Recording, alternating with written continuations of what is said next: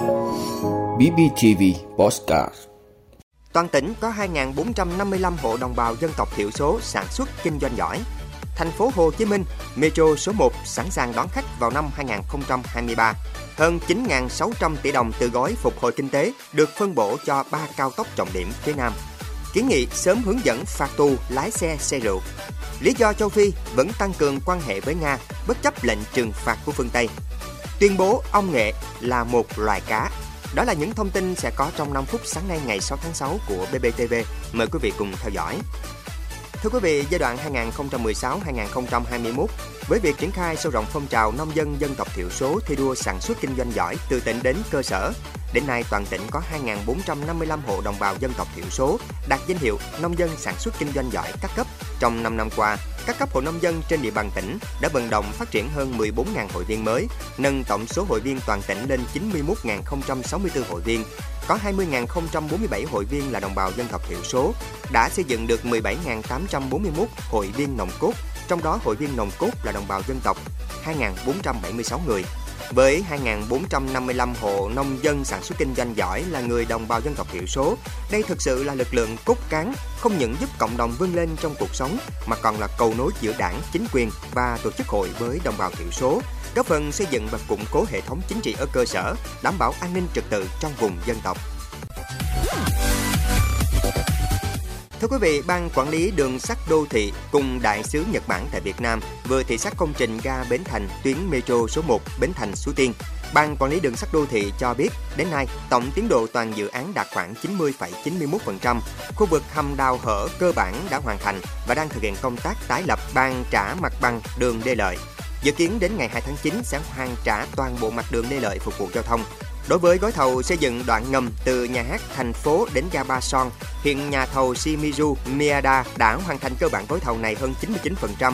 Hiện đơn vị thi công đang thực hiện một số công tác hoàn thiện cuối cùng, dự kiến hoàn thành toàn bộ gói thầu này trong năm 2022. Gói thầu xây dựng đoạn trên cao và depot chiều dài 17,1 km từ ga Ba Son đến địa bàn Bình Dương. Hiện nhà thầu liên doanh Sumitomo Sianco 6 đã hoàn thành phần kết cấu các nhà ga trên cao và cầu cạn.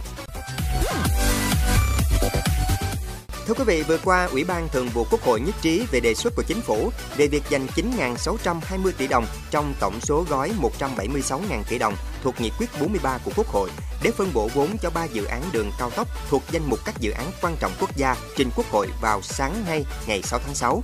Trong đó có 3.800 tỷ đồng dành cho dự án đường bộ cao tốc Châu Đốc Cần Thơ Sóc Trăng giai đoạn 1, hơn 2.320 tỷ đồng cho dự án đường bộ cao tốc Khánh Hòa Buôn Ma Thuột giai đoạn 1 và 3.500 tỷ đồng cho dự án cao tốc Biên Hòa Vũng Tàu giai đoạn 1. Thưa quý vị, Văn phòng Ủy ban An toàn Giao thông Quốc gia kiến nghị cơ quan chức năng hướng dẫn phạt tù lái xe say rượu theo Điều 260 Bộ Luật Hình sự.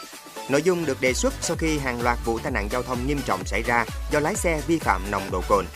Theo tiến sĩ Trần Hữu Minh, Chánh Văn phòng Ủy ban An toàn Giao thông Quốc gia, Bộ luật hình sự quy định các hành vi nguy hiểm như sử dụng rượu bia mà trong máu hoặc hơi thở có nồng độ vượt quá mức quy định sẽ bị truy cứu trách nhiệm hình sự.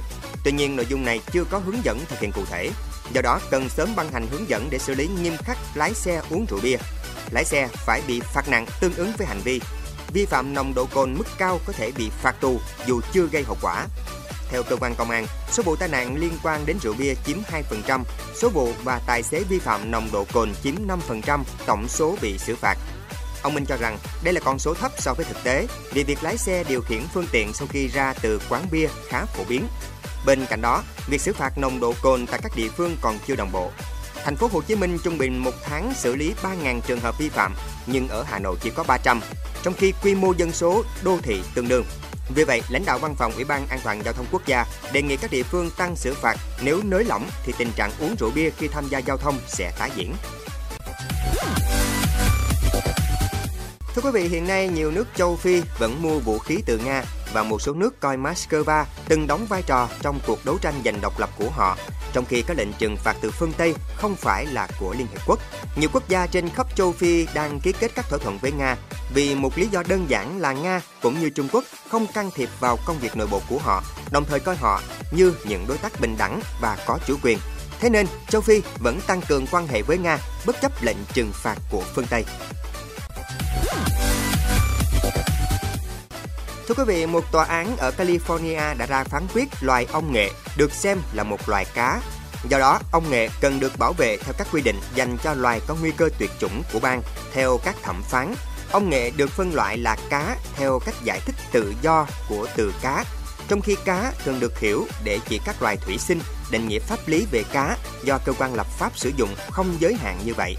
Phó thẩm phán Ronan Ruby cho biết trong phiên tòa, Tòa án giải thích rằng CESA đã trao quyền phân loại cho Ủy ban Quản lý cá và đánh bắt giải trí để xác định đâu là loài có nguy cơ bị tuyệt chủng hay không có nguy cơ tuyệt chủng. Và theo luật, Ủy ban hoàn toàn chịu trách nhiệm thiết lập danh sách các loài nguy cấp và danh sách các loài bị đe dọa. Tòa án nhận thấy thẩm quyền của Ủy ban không bị giới hạn trong việc chỉ liệt kê các động vật không xương sống dưới nước Tòa án California khẳng định lịch sử lập pháp của bang cũng ủng hộ cách giải thích tự do này vì ủy ban có thể liệt kê bất kỳ động vật không xương sống nào là loài nguy cấp hoặc bị đe dọa.